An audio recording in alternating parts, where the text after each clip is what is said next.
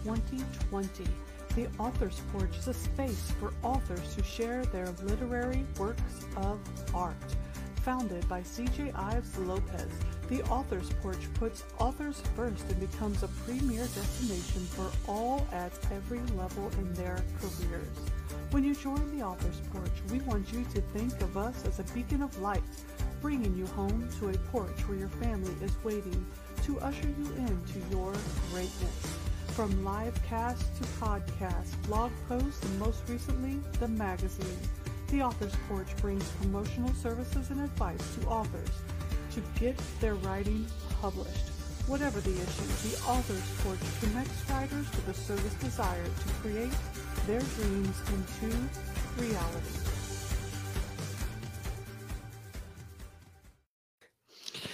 Hey, everybody, welcome to the Author's Porch, where we turn the spotlight on you. And every good conversation starts here. Tonight, we are welcoming Evelyn Puerto to the porch. How are you doing, Evelyn? I'm doing great. How are you doing? I'm doing good, and I'm going to try to not um, do what I usually do, which is completely mess up my words and make a fool of myself. but it's inevitable, you know. It's totally inevitable. all good.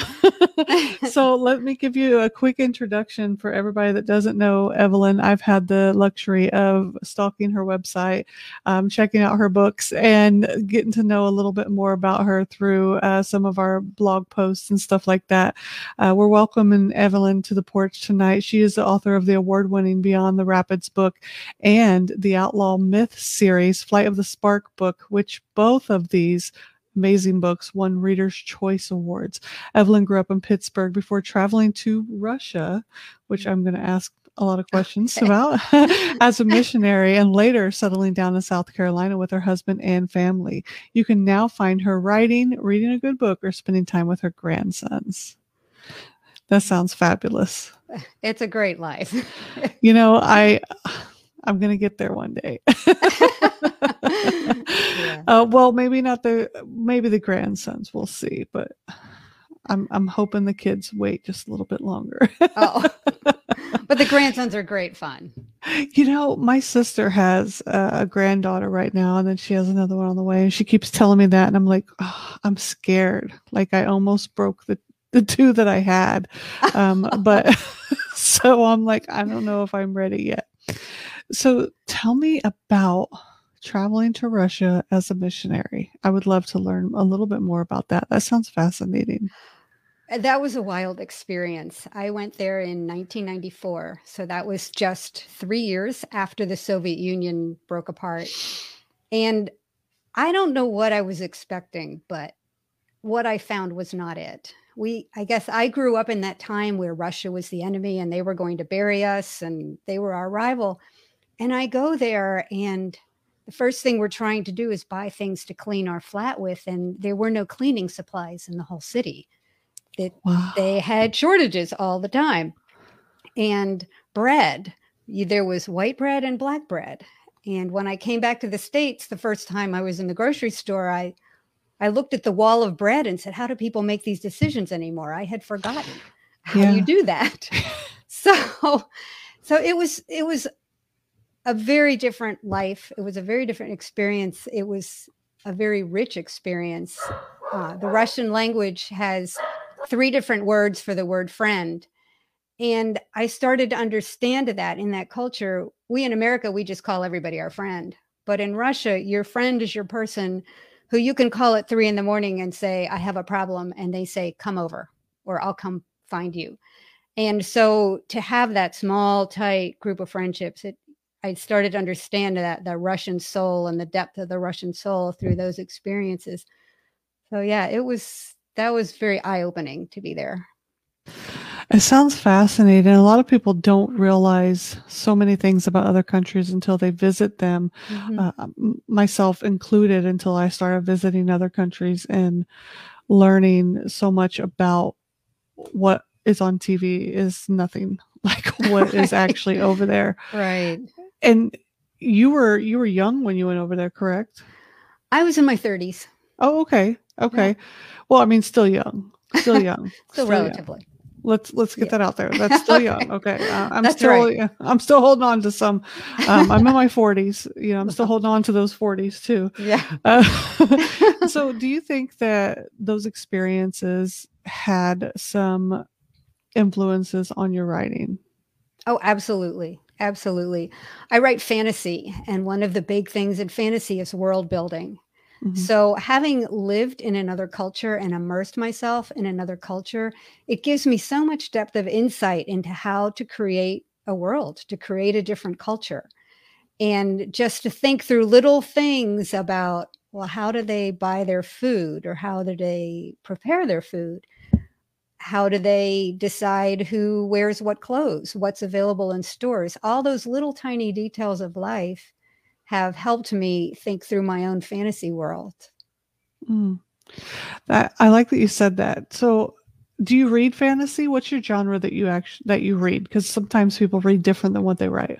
I read a lot of fantasy. Okay. I have always loved historical novels. Mm-hmm. And here's true confessions. The reason I don't write historical novels is you have to research and get all the facts right. But when you do fantasy, you can just make up your own rules. And, and who's to question you? That's true. You know, I love that you said that. And here's the reason because I read fantasy. I love fantasy. Give me a fantasy novel and I am in my element. Mm-hmm. That's what I read, but I cannot write it. I cannot build that world out. I cannot for some reason I'm stumped mm-hmm. with that. And I don't understand why. I'm like, but I read that. I understand those worlds, but I can't right. I can't write that stuff. Mm-hmm. So that's why I always like to ask that question to find out. So you're kind of kind of like me, whereas you like historical, but all that researching. Yeah. I that just scares me to try to make sure I get everything right because I'm convinced somebody will write to me and say, no, that did not happen in 1642 the way you said it did. So I'd rather just make up my own rules. You're like, um, it's a fiction book. It's yeah. what I say it is. That's right. it's my world. Don't argue with me oh man. Hello, Barbara. That is my mother. She likes oh, to quite hi, often watch the shows that we do. She's um she's awesome. So I want to ask you if you could tell us a little bit about uh, one of your series or maybe one of the latest releases that you have so people can understand more about your work. Well, the Outlawed Myth I have two books published of it. Number three is due to come out. I just scheduled it for November 30th. So that's the plan. And then there'll be a fourth book to, to wrap it all up.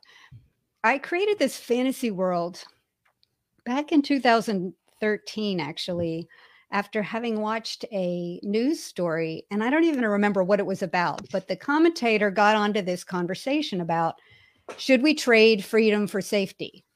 And I started to think, oh, that would be an interesting world if they gave up all their freedom to be safe. And it that's what started things. And I released Flight of the Spark, the first of the series, in 2019, just a few months before COVID. And then suddenly everybody started talking about freedom and safety. And I thought, hmm, how did I know?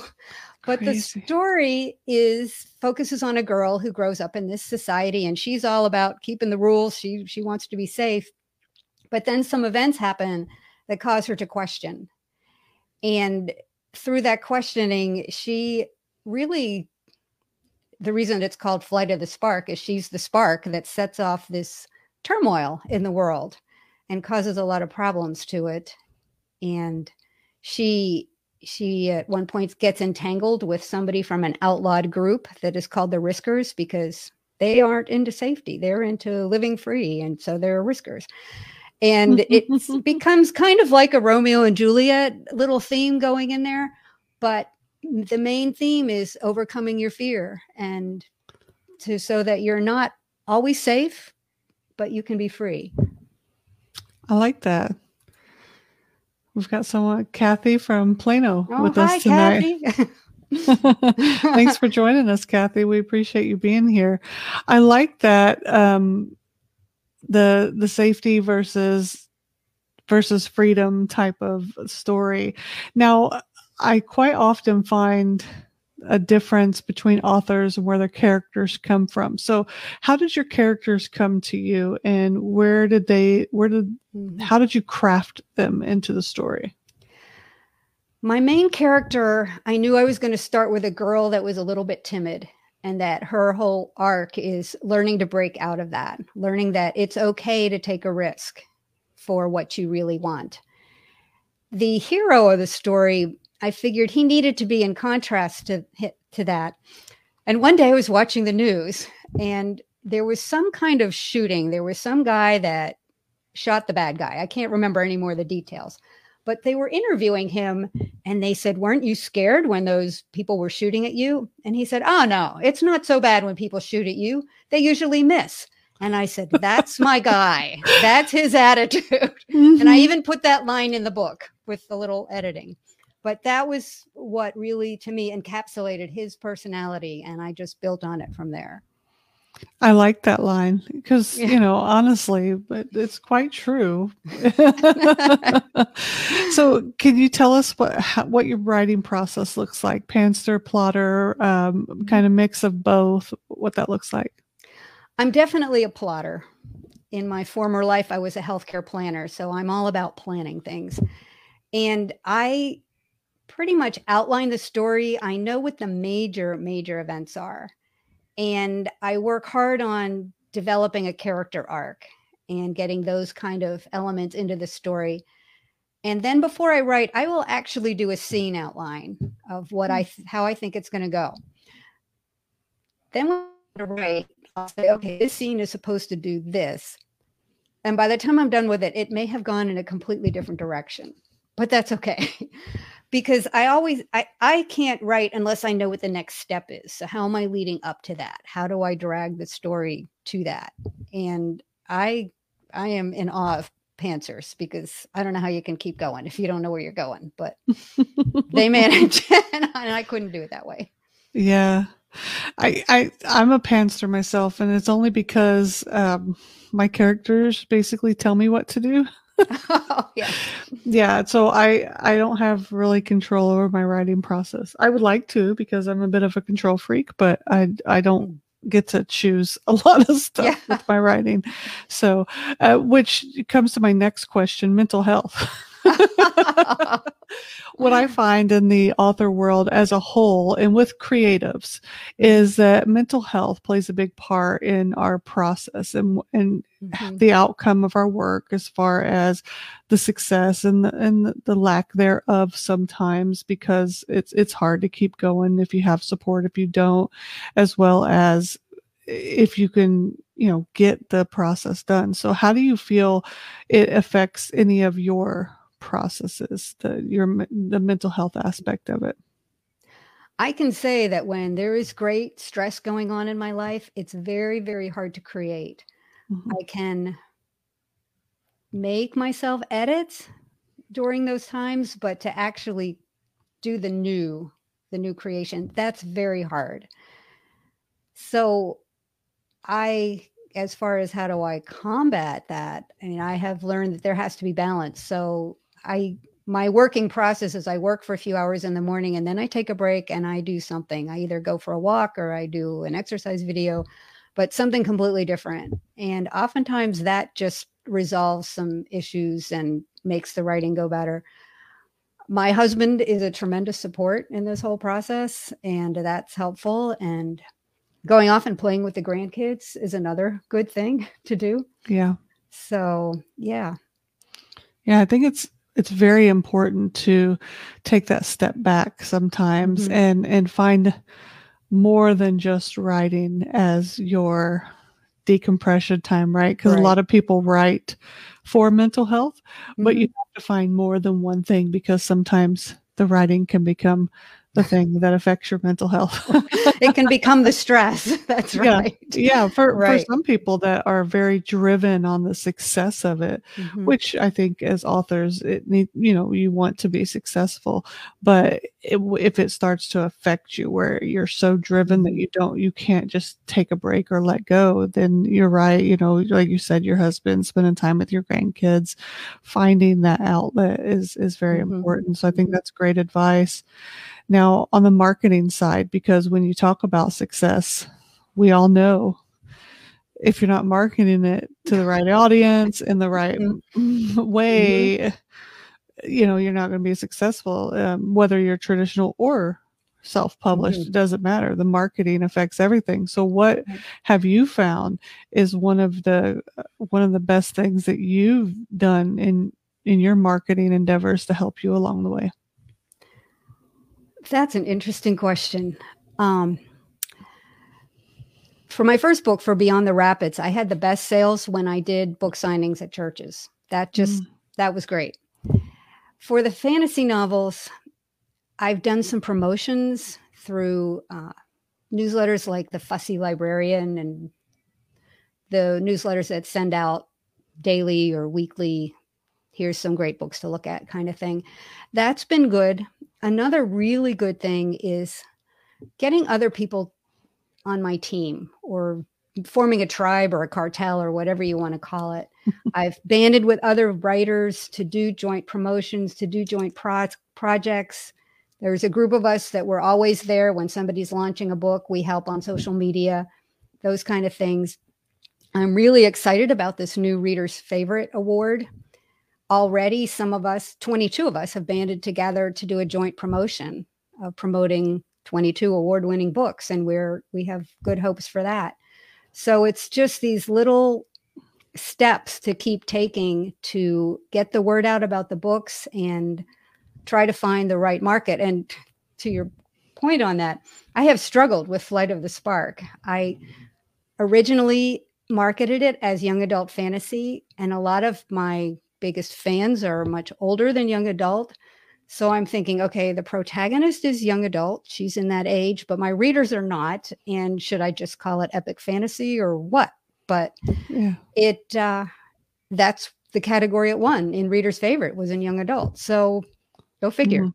I don't know. yeah, you know, I've found a huge group of older individuals myself included. mm-hmm. Me too.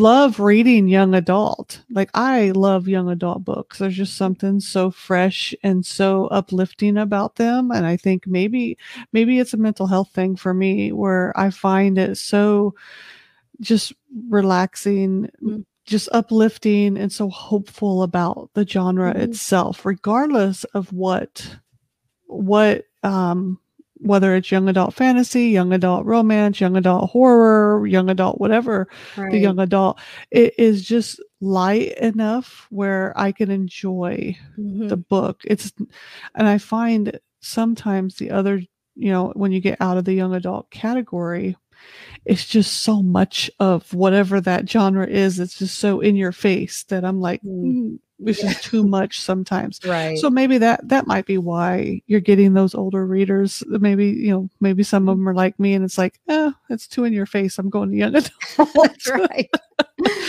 but right. so congratulations on one of those Readers' Choice Awards because those are the awards I think that most authors want to win. Because that means your readers have picked you. That means the readers want you. Um, and i like that you said for marketing finding a tribe that bands together and helps each other. Right. That, that's that, i think that's just so po- important. And it's also kind of to the mental health thing we can encourage each other. One person that I met through one of these groups called me up and he said, You know, I entered this contest and they were scathing of my book. And so I talked him down and we talked about it and and I was able to help him. And somebody else did the same for me in another time. So we it is a lonely business sometimes sitting yeah. at your computer writing and so we do need each other and that makes a big difference and makes the whole thing a lot more fun yeah, and I keep I keep finding uh authors uh, that just want to come and just dump their books in places without having conversations. Mm-hmm. Like you have to stop doing that. Um, like I know you want to get the word out about your book, but for but what you should be focusing on is building those relationships. Mm-hmm. You should be focusing on getting to know people first instead of just going in a place and and I did this as well in the beginning of my career is I would just go and join a bunch of groups and then just go basically just like like it was a garbage truck. It, like these groups were my garbage truck and I would just go and dump books my book in there and hope that somebody oh. would read it. But what what happened is my sales actually went up when I started building relationships with people mm-hmm. because people become have a vested interest in your success when you actually talk to them and you actually become a person to them and not just right. a mechanism. Mm-hmm. So I, I, love that you said build the relationship because then everyone's going to look out for each other. So that's yeah. wonderful. And you're self published? I am. Okay. I am. I now, did. Oh, go ahead. No, uh, go ahead. I was just going to ask you if um, if you had looked into tra- traditional publishing or if you preferred the self publishing avenue. I did look into traditional publishing, and I like to say that this was a very deliberate, well thought out decision, but perhaps maybe it was some laziness on my part. But the idea of learning to write a good query letter and then sending it out to gobs of agents and maybe taking a year before somebody picked me up. And then another year while that agent tried to find a publisher. And then another 18 months before they published. I thought I can't do that. I I just can't do it. So mm-hmm. now the reality is all the work that you do as an indie author probably makes up for not doing the query letter and all that other stuff. But I do like having the creative control over it and setting things to my schedule and working around to my life. So anyway, that's where I am. Yeah, I'm I'm with you 100%. And when what I'm hearing from traditionally published authors is they're still having to do a lot of the work as well. Mm-hmm. So the only thing that I mean, there's a little bit of perks, mm-hmm. but I think the main perk is just that that feather in your hat saying uh, a big publishing house right. picked you up. But the indie world is is very close to taking over the traditionally published world. So um, there's that as well. right, right. And, and I, go ahead. And I think the stigma of being an indie author is going away. There were a lot of people that just wrote a draft and threw it out there, but I think there are more and more of us who take very seriously the responsibility to write and craft a really good book if we're asking for people's money and time that we need to deliver a great product to them. And i think that's becoming more known and people are more willing to give indie authors a chance. Yes. I love that you said that. Take it seriously. You have a responsibility mm-hmm. to write and deliver a good book if you are going to accept somebody's money. Thank mm-hmm. you Evelyn, for saying that.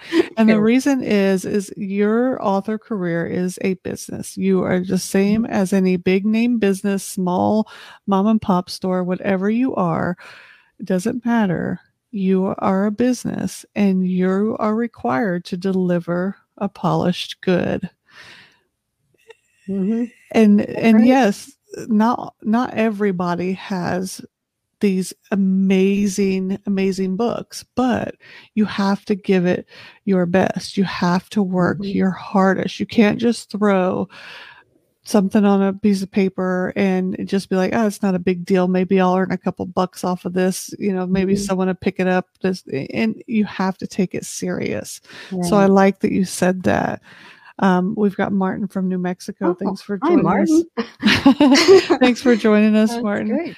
Um, so I, I, I wish more indie authors would take it as a serious business versus just um, a mm-hmm. creative thing outlet that they can do just to earn a couple extra bucks. right. so one of the things that helps it become serious is the blurbs and the book covers, which I also know is kind of that thorn in a lot of uh, mm-hmm.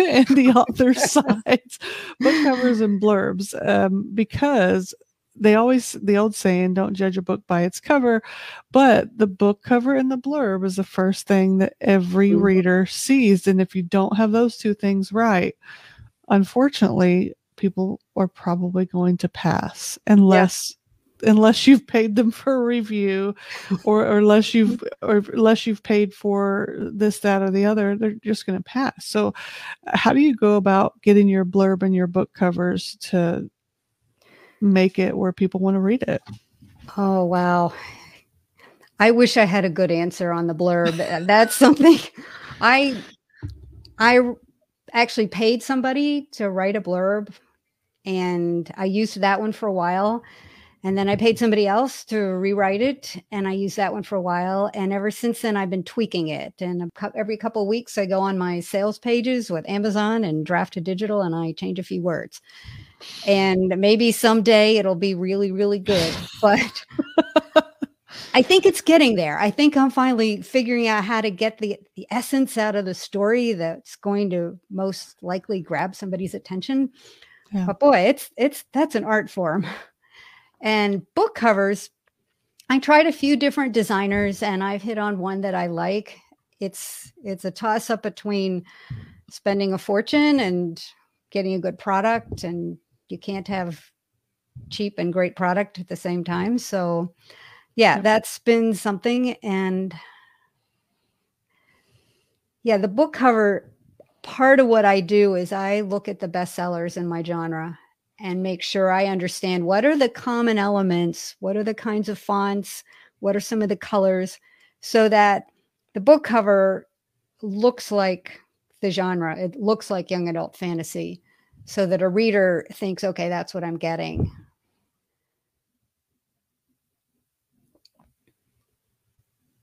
That's important.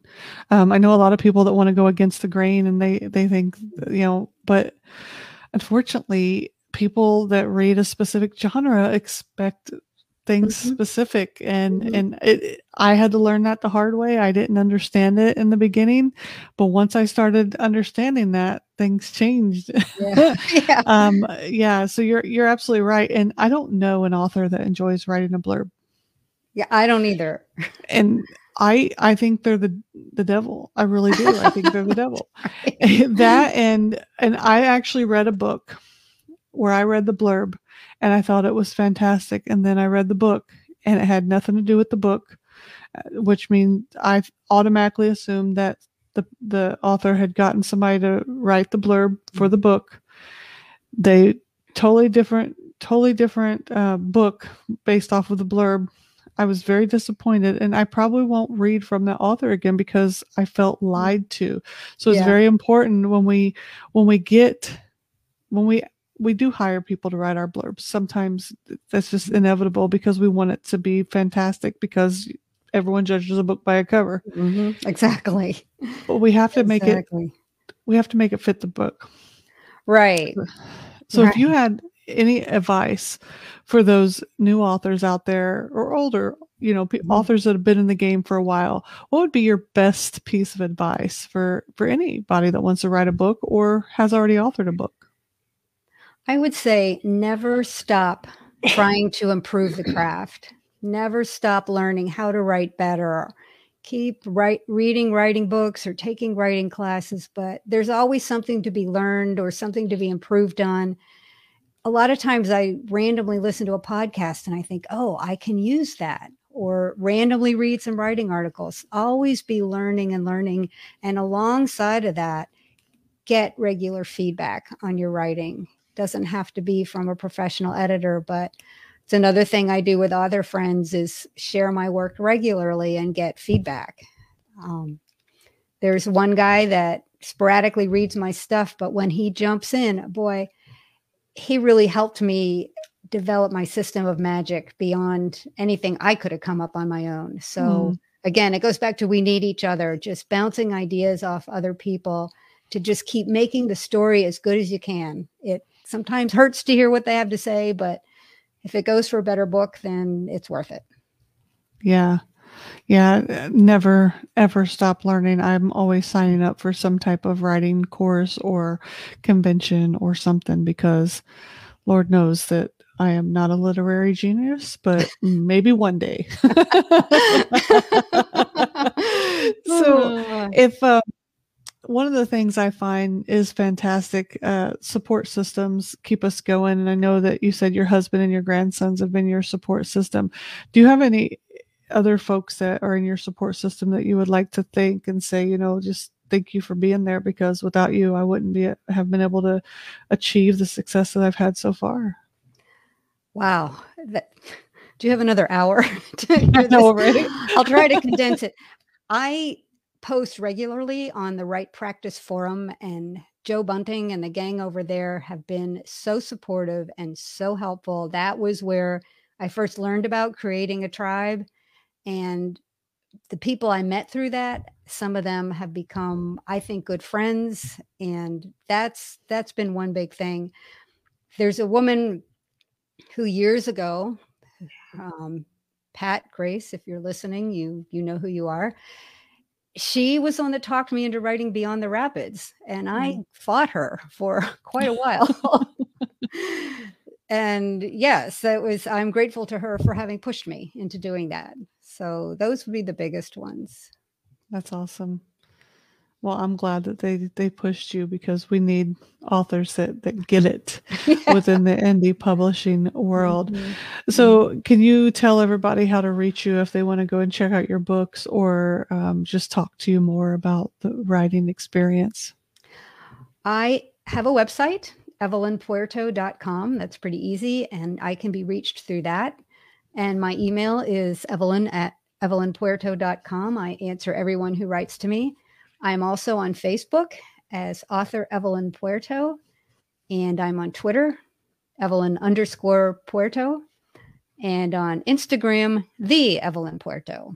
You might mm. see the theme there, but but yeah, I I'm I'm not too good on Instagram, and I've kind of let Twitter go by the wayside, but I do respond to everything that comes my way. And we've added all of our links here in the comments as well. So, guys, go reach out to Evelyn.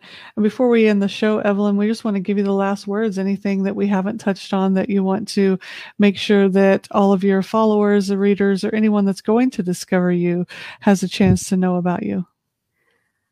I am deeply appreciative of anyone who reads my books, anyone who leaves reviews. Thank you. Thank you. That is so important to indie authors in terms of getting the word out and having other people decide if they want to read the book. Anyone who's responded to my blog post or joined my newsletter, I am just deeply grateful for any of that feedback and interaction with with readers. And as I said, I have two books out in the series, and the third one coming soon, November 30th. So stay tuned. Yeah, guys, go and read those first two books before November 30th so you'll be ready for number three when it does come out. Evelyn, thank you so much for being on here tonight and sharing your literary works of art with all of our viewers and the guests that was able to join us tonight live. I know there'll be some other folks that uh, do catch us on the replay. Uh, folks work different hours and they're all across the world. Um, I really appreciate you. The advice that you gave everybody is priceless because there's um, budding authors all over the place. We, we're doing an issue that's going to be released on October 5th for our magazine, the Author's Porch magazine, and it is highlighting youth authors. And those youth authors are listening to the authors that are here now that are writing the books that are going through the process. And they're going to listen back to things like this and learn from indie authors like yourself. So thank you for sharing all of that with us. Oh, that's wonderful. yeah. So, like I said, guys, we have the Author's Porch magazine issue number two coming out October 5th.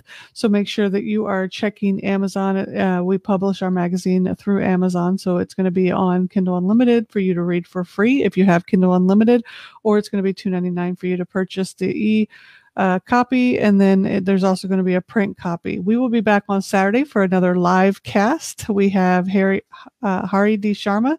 He is an environmental engineer on climate control, so you're going to want to catch his book and learn more about some climate control, um, cli- climate change. I apologize it's late. I'm tired. Climate change stuff that is going on. He's going to share that um, work of art that he has. And there is no bombshell book review this week because Nicole is having surgery. So you guys send out your love, prayers, and positive vibes to Nicole, who is having knee surgery this week. And we will catch you on Saturday, 10 a.m. Central Standard Time for another Meet the Author. And Evelyn, we will wish you a farewell for tonight. And everyone go and check out Evelyn's books. All of her links are here in the comments. So we will see you later. Bye. Good night. Good night.